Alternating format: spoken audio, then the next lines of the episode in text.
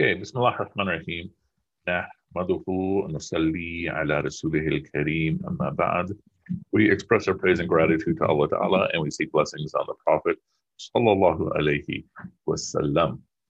Okay, so we're now in day two of our um, of our Quran class, going through the beginnings of of Al-Fatiha and such. And I gave a bunch of suggestions yesterday on how to approach this class, the core of which is to try to take notes on everything for the simple reason that most of the terminology is already familiar with most of you but the subtleties in the terminology in terms of how we how we are using them might be something new for you even if you've studied extensively. And and then just to recap very briefly uh, uh, some of the points from from yesterday um, let me pull up the whiteboard. And can y'all let me know if you can see the whiteboard on the screen? Yes, I'll okay, very good. So one point we made yesterday is that in approaching scripture, a central aspect of how scripture operates is that it's telling you how reality operates. And then in the process of telling you how reality itself operates, it's also telling you how to navigate reality successfully. That's the difference between scripture versus sci fi fantasy literature. Sci fi fantasy literature is saying, here's how reality operates, and here's a story inside. Whereas scripture is saying, here's how reality operates, meaning implied is that it may not be exactly what you think. And then here's how to navigate reality. And the easiest example of that is if you think back to the life of the prophet, may peace be upon him, that they did not have a belief that there was a life hereafter. The prophet, peace be upon him, is telling him through wahi, through revelation, that your next life is a real thing and is even more real than this life. And then if you take that point a step further, it means that every action you do has a double consequence. It has an impact, a consequence in this world, but then on top of that, it also has an impact in the next world as well. And then we can take this even further and further and further. And so the point is that the larger aspects of the Islamic depiction of reality, you all know, meaning that you have this dunya, then you die, you have barzakh, the condition of death, then we are rising on the day of judgment. We're held to account for how we live, going either to hell or to heaven. And if we go to hell, some people will be there temporarily until they pay off everything and then they're in heaven. And these points will also be repeating as well. But what the way we often take uh, uh, our understanding of, of scripture, meaning our primary approach in our community is not to see how to navigate reality, but instead to see what is halal, what is haram. What am I allowed to do? What am I not allowed to do? And when you are doing that, you're reducing Islam to this little tiny bit of what it actually offers. Halal and haram is a very important part of, of Islam, but it is not the entire picture. And, and to help understand this point further, this is a drawing you're going to see from me uh, multiple times over the course of our course, is imagine you have a couple thin rectangles here at the bottom, and then a couple really big rectangles or squares on top of them. This is Islam. So, what is Islam? At the bottom, the foundation, we have your basic theology or your basic beliefs. This is a paragraph worth of material, meaning if you believe no God but God, Muhammad is a messenger of God. If you believe in the Shahada, then a consequence of that is that you believe in angels, books, messengers, divine decree, day of judgment, so forth and so on. You will believe in Allah and all of his attributes and hope to fulfill his commands and such. Few other things. Basically, a paragraph worth of material. And then basic law. So basic law includes the obvious things like you're supposed to speak the truth and you are supposed to make your prayers, things like that. You're supposed to fast.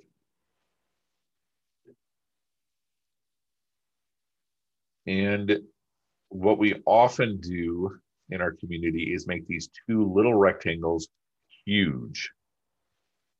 And so that's all we study. And those people are often the most useless people in society because they're learning all kinds of rules and doctrines that will succeed not to empower them, but to slow themselves down. And then this big rectangle, I think that statement was too bold. I lost my mouse. out here okay. And you have this big rectangle, and these are your relationships. How do you conduct yourself with others?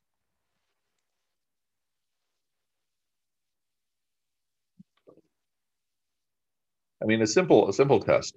When you look at your relationships, if you were to evaluate how many of those relationships do you feel like this person owes me this, that person owes me that, that person owes me that, or this person has wronged me this way, that person has wronged me that way, that person has wronged me that way. If that's your default, then your understanding of relationships is messed up. It's corrupted. Because central to the experience of relationships is what you give them. And then on the right side, it's service and justice. Oh, it's spelled service wrong. I tell you, I used to I used to be like a spelling bee champion. And I started learning of languages. I started hanging out with aunties and uncles, you know, who had the word "the" to everything, the service and the justice. Anyway, so so the point here is that on the right side, major portion of your Islam is how much service are you giving to others how much work are you doing of justice? The difference here between service and justice is service is feeding people. Service is giving a sadaqah, charity to people. Justice is addressing the systemic problems that are keeping people poor. And then addressing those appropriately. This is your Islam if we go through all the hadith, you will find a small amount, but significant amount, talking about beliefs, very small amount. Larger amount, but still small, talking about rules. Primarily in acts of worship. Am I allowed to do this? Okay, so this on a Hajj. I sacrificed my animal before this happened. Is that okay? And you will find so much material on how the prophet conducted himself. And so much material on how the prophet is prescribing people to conduct themselves. And you'll find so much material, for example, in service, the obligations you have to your neighbor. To the point that the prophet, peace be upon him, said that there are so many rules or so many obligations that we have to the neighbor that I even thought that that Allah is going to tell me, tell us, or Jibril Islam is going to tell us that we have to even include the neighbors in our will. And then, of course, the work of justice. So now, why is it that there's so much focus on on learning more and more about the two rectangles at the bottom? Because that's the feeling of like you're learning something but it is also an escape. So another point I made yesterday is that if your learning is not leading to change or transformation, then it is probably just more entertainment and escape. But if that's what you're doing, keep doing it. It's still, inshallah, going to be of benefit. So, so then we said the, the major lesson of class, as we illustrated through the Ba of Bismillah Rahman Rahim is thus this essence of Islam is connections and relationships.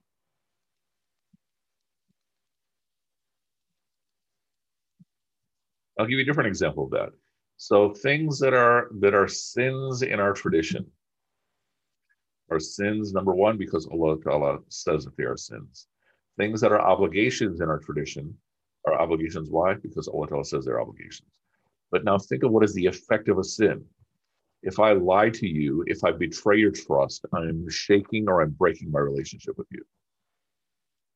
If I'm skipping all my fasts this month for no reason, I'm breaking my relationship with Allah Ta'ala. Likewise, the good deeds, if I'm giving to you, to the point that the Prophet, peace be upon him, said that the believer should be giving, should be giving in sadaqah all day long with every single joint, and even a smile is sadaqah. Smile, smile. Even if you're not on camera, smile. Sadaqah. Seriously, three people are smiling. Okay, in any case, well, hopefully some of you who are not on camera are smiling too. So, so the point is that uh, then you are giving, you are strengthening a relationship. And so the essence of your practice of Islam is found in the connections. So where we left off is that the first connection to focus on is your relationship with Allah. So connection to Allah. And so now let us briefly look at Al Fatiha to get some senses on how to have this connection. I turn that screen off and turn this other screen on. And so let me know if you can see the uh, the the Quran website page. Yes. Okay.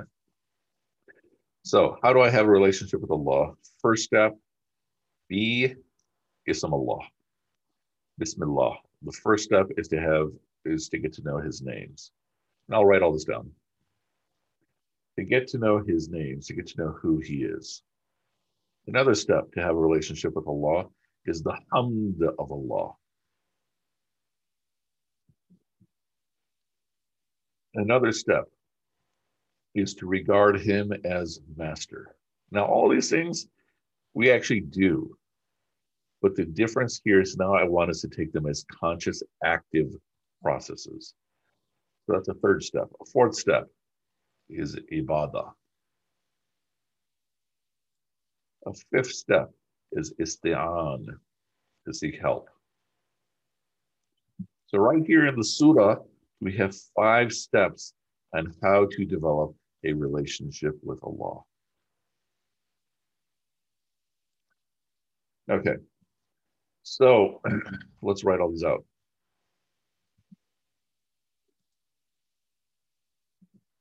there. Go back whiteboard.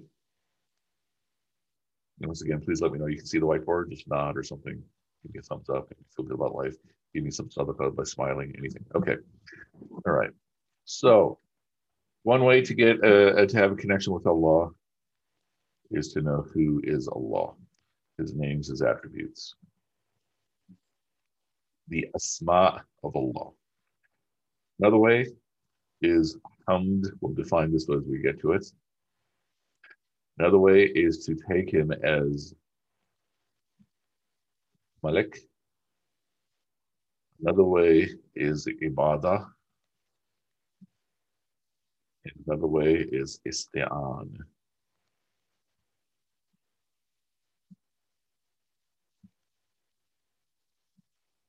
see.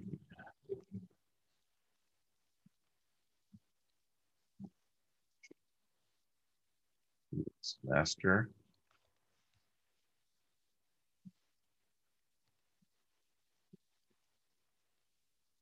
gratitude. Okay, so the bulk of our class is going to focus on, let's give these letters and numbers A, B, C, D, E. Bulk of our class is going to focus on A and B uh, today, inshallah. So the goal is how to develop a connection with Allah. And the first step, which I believe you you would find to be intuitive, is that the first step is just literally to get to know who is Allah. And how do you get to know who is Allah? By his names. And you can't point and say there is Allah over there. You can point and say there is something Allah created. But how do you get to know Allah then? By the way of his names. And we had three names that are given.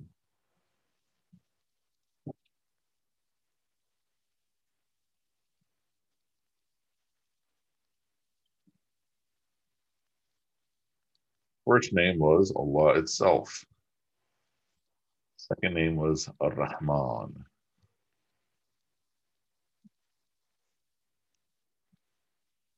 Third name was Ar-Rahim. I don't know if my daughter's in class right now, but she was saying yesterday that I was talking so fast the whole class seemed like one run-on sentence. So if I'm if I'm speaking too fast, by all means, let me know and I'll I'll slow down, inshallah.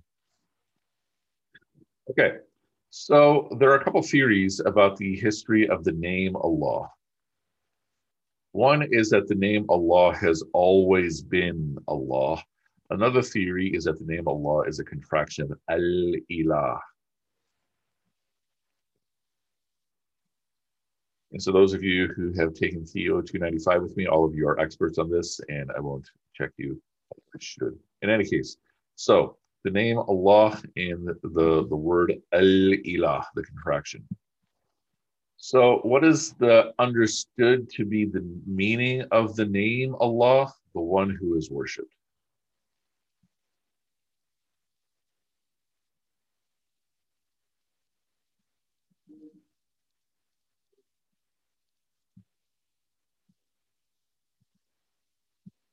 Okay.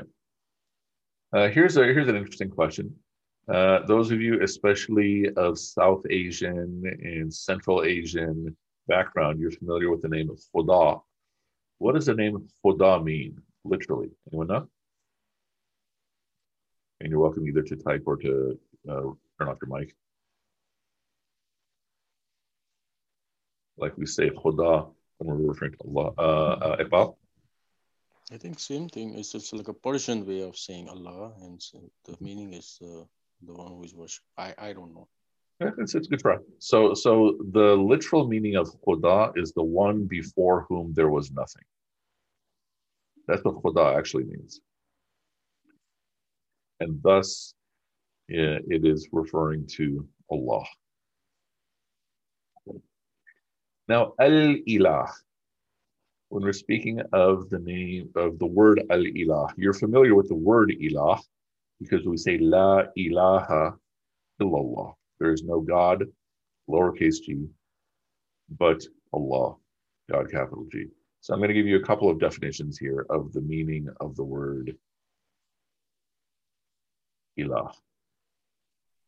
So whatever it is you rely upon in your core, above all else, to fulfill any basic innate needs. One is to take you out of danger and to put you or keep you into safety whatever it is you rely upon above everything else to keep you into safety.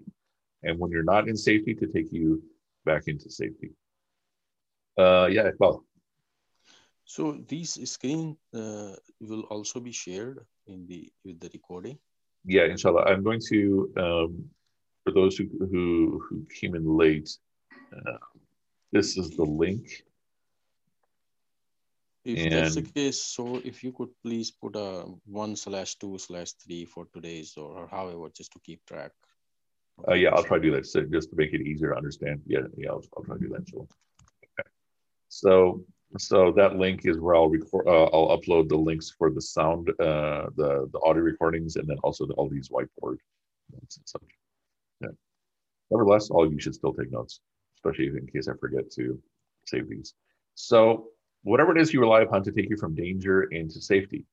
And the idea here is that imagine you are going camping and think of what you would take with yourself uh, for, for purposes of safety.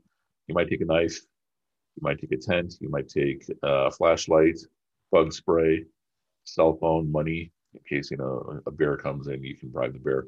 Uh, you might take a gun, you know, whatever it is that you might keep with you. Now imagine there's a huge rainstorm and you lose everything.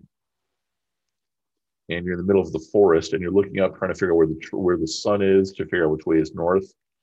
And you're walking using your instincts. And then you realize that for the last 12 hours you've been walking in a big circle. So you're realizing even your intellect is not going to work for you. Then what do you rely upon? For some people their ilah might be their intellect or higher than that it might be luck you're just hoping somebody's going to walk by this is where you find what you take as an ilah. So ideally, that is where Allah is. That you're praying to Allah from start to finish, but especially after you lose everything else, you do not fall into despair. So one basic need is whatever it is you're relying upon to take you from danger to safety. Another is whatever it is, whomever it is, you're relying upon to take you from despair into hope.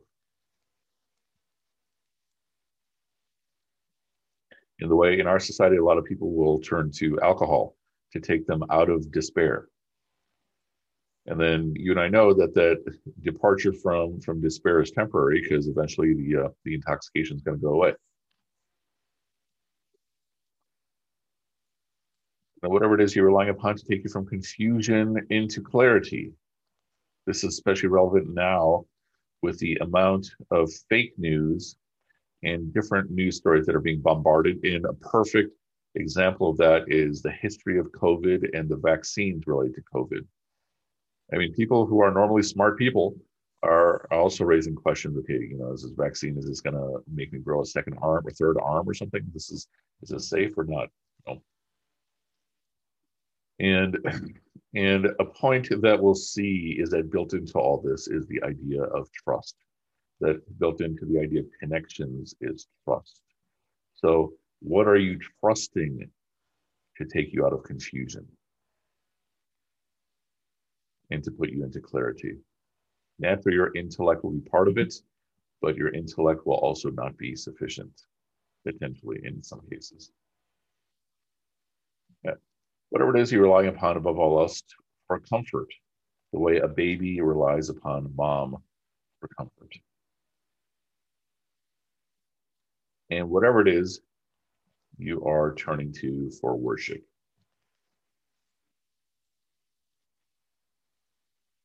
And so, worship is one of those words that's a little bit hard to define. We might speak of praise, we might speak of obedience, all that's part of worship. The word ibadah, the literal translation, is to give your most extreme love.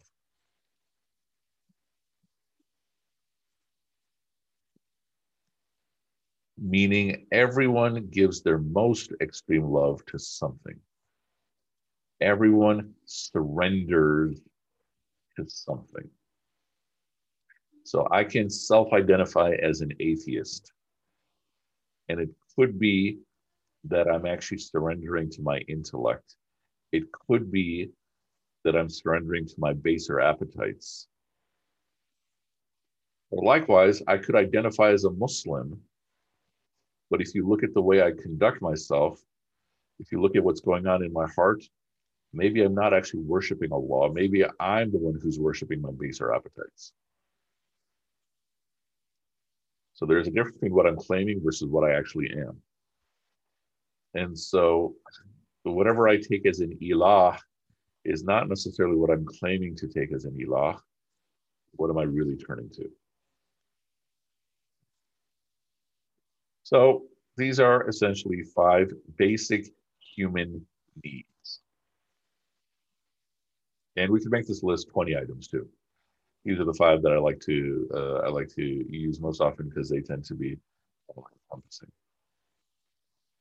And so, in terms of the name Allah, one understanding is that the name Allah has always just been Allah, the one who is worshipped. Another understanding of the name Allah is that it is a contraction of Al Ilah, and these are some meanings of the word Ilah. So, how do I get closer to Allah? One way is by the names and to reflect upon what do these names mean, especially in my own life. So, for example, how well or poorly do I take Allah as my ilah? Is a test for myself, for which we're going to give some more uh, little details or answers to as we go through the material over the course of the semester. Let's just say over the course of the month. Okay. And again, uh, by all means, if anyone has any questions, feel free to unmic or feel free to unmute or feel free to type them into the chat box, inshallah.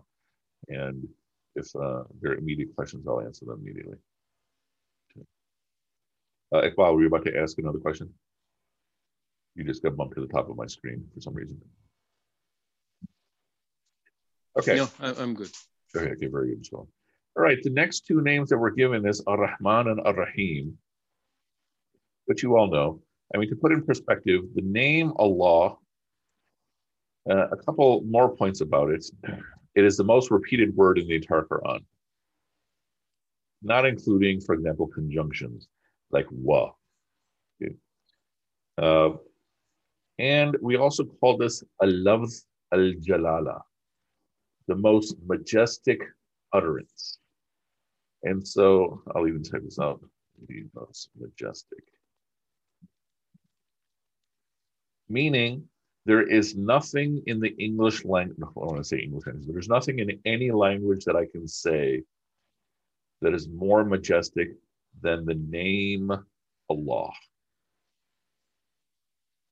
What's also interesting, this is a side point, uh, is that if you compare this in Judaism, the most sacred name in Judaism, the most sacred name of God, you cannot say because it is so sacred. But here in Islam, we're saying the most sacred name of them all, the name Allah, is so sacred that you should say this more than anything else. And you can reflect on what are the consequences of those two differences, inshallah. The one question I received, any suggestions on how to reflect on the names, what questions we can ask? Okay, that'll come to you in just a moment with the with today's homework assignment, inshallah. And so, so those are a couple points about the name Allah also. Ar-Rahman and Ar-Rahim. Let's put this in a in another screen here. So further names, attributes, attributes. We have this attribute of Rahma. So uh, to your question that I just received, Rahma comes from womb. Womb, the word for womb, Raham, comes from the same root that Rahma comes from. Yes, exactly. So so some questions you all don't see because they're being sent directly to me, which is fine. So Rahma has two parts to it, and we usually remember one part. Okay. One part is mercy, but the other part is intimacy. So, for example,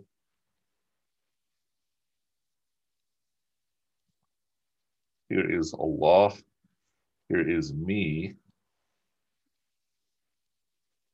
Allah is sending rahmah down to me. And there's a cause and an intended effect here. Okay. So Allah is giving me rahmah. He's giving me ease. He's making my life easier. How? Could be the light that is above the ceiling. It could be the fact that this computer is working, mashallah. It could be the sun that's in the sky, mashallah. It could be my health mashallah, for all these things. Okay. But then, how does it become intimacy? With how do I respond? Either I respond with gratitude, which shukr. What would be the opposite? If I'm responding with ingratitude, meaning I'm not acknowledging what Allah is giving me, from refusing to acknowledge what Allah is giving me, from refusing to acknowledge that it's coming from Allah, what word would we use for that in Arabic? The opposite of shukr. Anybody?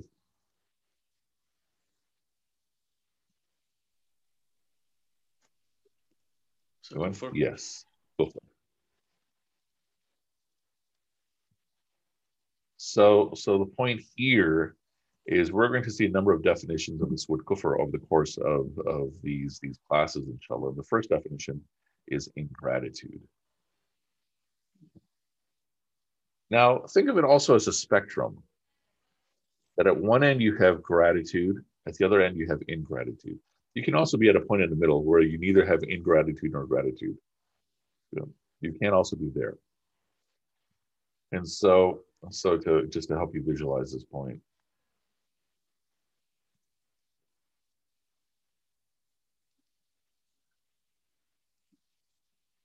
So in terms of gratitude, you could be increasingly on the side of shukr. You could be increasingly on the side of kufr, or you could be at a zero point where you're doing neither. So, lack of gratitude does not automatically mean ingratitude. Ingratitude includes rejection. But maybe you just don't know, or maybe you're just not thinking about it. Okay. So so this is mercy that mercy becomes full rahma when it has intimacy. And when does it develop intimacy? When the recipient responds with gratitude. Because now I'm realizing the sunlight, the light, the computer power, my health, mashallah, mashallah, mashallah, mashallah, are coming from Allah. So now I'm directing myself, I'm orienting myself automatically to Allah. In terms of the literal meanings of the words Rahman and Rahim, Ar-Rahman is the highest in mercy. Ar-Rahim is the eternal in mercy. And then commentators say when you find them both together in the Quran, the analogy of Rahman is like the analogy of rain, and the analogy of Rahim is like the analogy of a mother's love for her child. So, what is rain? Rahman, that there is an aspect of Allah's mercy that is for everybody, regardless of how good or bad they are as people. Like rain, like the sunlight. Or the sunlight just doesn't just land on believers, right?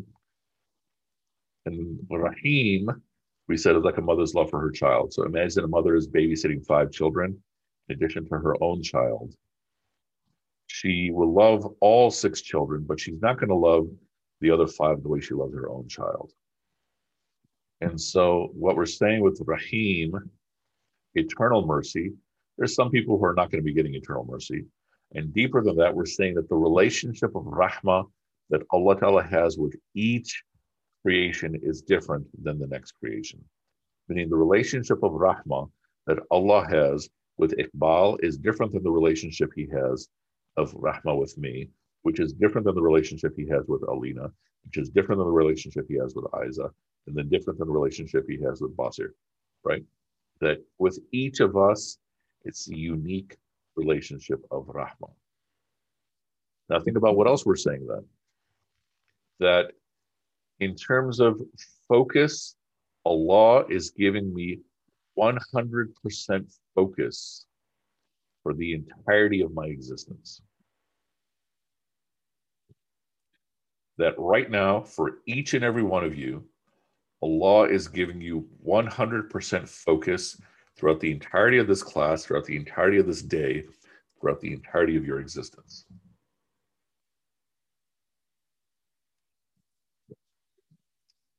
So that is Rahman and Rahim. So those of you who who volunteer for homework assignments, this is today's homework assignment. Yesterday, the homework assignment, I can repeat, and if you need me to repeat again, let me know, is for those of you who are ambitious, uh, list out your 25 primary relationships and then categorize them in order, like in concentric circles. Who's closest to you, who's second closest, so forth and so on. And then evaluate each relationship for what you need to improve upon. That's yesterday's homework assignment. Today's homework assignment is to memorize the 99 names of Allah. Right now, just memorize the words, not even necessarily the meanings. And those of you who want to, as you're working on these homework assignments, stay in touch with me directly and we can customize further homework assignments for more and more benefit for you, inshallah. Okay. Uh, all of you seem to be a bit more active than the uh, than the five o'clock class. Uh, so maybe it's because you're all a bit closer to iftar. Those of you who not yet hit uh, hit iftar. Uh, does anyone have any questions about anything at all? I have a quick question. Neither. Yes. Um, so my question is, how does your explanation of the deen as these four rectangles compared to um, what I would have maybe traditionally understood as Islam, Iman, Ihsan. Oh, that we will see. Uh, it's essentially the same thing uh, as we see as we discuss Islam, Iman, Ihsan a little bit later. Okay, thank you. What you'll find is that uh, Islam, Iman, Ihsan, those of you who are not familiar with it, don't worry about it right now, um, informs much of my whole understanding of the organization of the deen. Good question. Any other questions about anything at all? So, so, uh, uh, Ustad uh, Omar, so last part I didn't quite understand that. Uh, so Allah subhanahu wa ta'ala is the, the whole, uh, is that uh, the, the last thing that you mentioned that everything is for everybody, full attention of Allah. Yeah, can you elaborate that one, please? Okay, sure, sure. So we have two attributes of Rahmah, right? One is Rahman, Ar-Rahman, one is Ar-Rahim, yeah? And and the kuffar of Makkah did not believe that Allah is Ar-Rahman. Because what was the understanding of Ar-Rahman? That he gives Rahman to everyone. An example of that is the light of the sun that goes and lands on everyone. Or if it's raining, it's landing on everybody. And the kuffar didn't believe that because they said, okay, what about all these poor people? Where's God's mercy there? What about all these weak people? Where's God's mercy there? And so the first part to understand is Rahman, one way it's commonly understood, especially when it's paired with Rahim, is that there's an aspect of Allah's mercy that lands on everybody. Muslim, Mu'min, Munafiq, uh, Kafir, Fasik, everybody. Okay, so you understand that part so far, yeah? Yes. Okay, good. Rahim, we said, is like a mother's love for her child. And so a mother is taking care of six children. One is her own child, but she loves all six children and she's taking care of all of them. But her own child, she loves in a very different way. And so the point we're making here is that Allah has a unique relationship of rahmah with you, which is different than his relationship of rahmah with me. And the easiest way to look at it is just look at your biography and my biography. Throughout my life, he's given me these things. Throughout your life, he's given you those things. And and so does that part make sense so far? Yes. Okay. So the last part I'm saying is the fact that Allah has a unique relationship of rahmah with you. We're also saying that He is giving you 100% focus, 100% attention in your whole life, whether or not you're paying attention. That every single thing that is happening in your life is willfully by Allah giving special attention to you. At the same time, He is giving me 100% attention. Make sense? Yeah. Yeah. So that was that was essentially the point. I probably spoke it all too quickly, so it probably got confusing. Any other questions about anything at all? No other questions? Okay, so everybody, uh, inshallah, has the link. Can I ask a question? Go for it. Okay, so you said uh, you said that Kufar made this point. Is there any? I know there are other passages that would explain it, but uh, is that directly addressed? Uh, like why some people are poor and why some are? Well, I mean, the, the short answer: Why do some people? Why are people given different amounts of wealth? Why are people given different amounts of life, different amounts of health? The shortest answer is that it's Allah's will. And then what's the answer we give off and above that, which is the correct answer is this is the test that Allah Ta'ala is giving. And he's giving you a different test than he's giving me. Right. But we also often don't talk about is how to pass the tests. That'll be over the course of these next few weeks, inshallah. Make sense? Yes, yes. Any other questions? Oh, uh, so uh, uh, so one question I'm receiving is: Should these homeworks be done by the next day? So memorizing the names of Allah, I'd say give yourself a deadline. So there's 99 of them. So one a day is good, two a week is good, but make sure you're consistently doing it. And then the uh, because I'll be adding more and more homework, do try to get them started as soon as you can. Of course, as we get closer to finals, a lot of the students here will have difficulties. So keep them on your list of things to do, inshallah. Uh, someone else was was was raising a question. So uh, this is Iqbal again. So yes. from the from yesterday's class, uh, I understood the uh, uh, Juma part, but I didn't understand the Adiyat and the jockey part. So if you could please uh, elaborate. Yeah. So so the metaphor we had in Surat Al Juma is the metaphor of the donkey carrying books, and the metaphor we have in Surat Al Adiyat is the Adiyat, which is these the, these race horses, these horses that are just running at full speed. And you and I have the option to be either the one or the other. And which one we're going to be is a consequence of how do we embody the knowledge we receive. So if I'm taking in all this knowledge, but I'm not practicing it, it means that I am still being the same person that I am. And I'm still living the life the same way I want to, which means I'm basically a donkey carrying more and more books. What should be the consequence of the acquisition of Islamic knowledge? What should Islamic knowledge make happen to me? It should increase me in my connection to Allah. If it is not happening, either there's something wrong with the teacher, the knowledge, or the student. And so I'm happy to take the blame. But um, but the point is that um, the more Islamic knowledge I have, the more it should make me obedient to Allah, like the racehorse. Because what happens when you when you have a jockey on a racehorse? The jockey is telling the horse to go faster and faster and faster and faster. And the horse, as long as it's able, it's going to keep going faster, even if it's going to get a heart attack. And, and if the jockey says stop, the horse is going to stop immediately. That is the goal of what we are trying to be in our relationship with Allah. Make sense? Exactly. Any other questions? So one question, I missed my 5 p.m. class. Will I get a copy of that to go through later? Uh, yeah, so that'll be in the link. And I'll email this link to, to everyone else as well, inshallah. Uh, any other questions? Any other questions? All righty, inshallah. So, so the goal again is usually give or take a 30 minute lesson, might be as low as 25 minutes, might be 35 minutes. And all questions are welcome In some cases, the questions might be postponed or might be delayed or directed to something outside of class. Okay.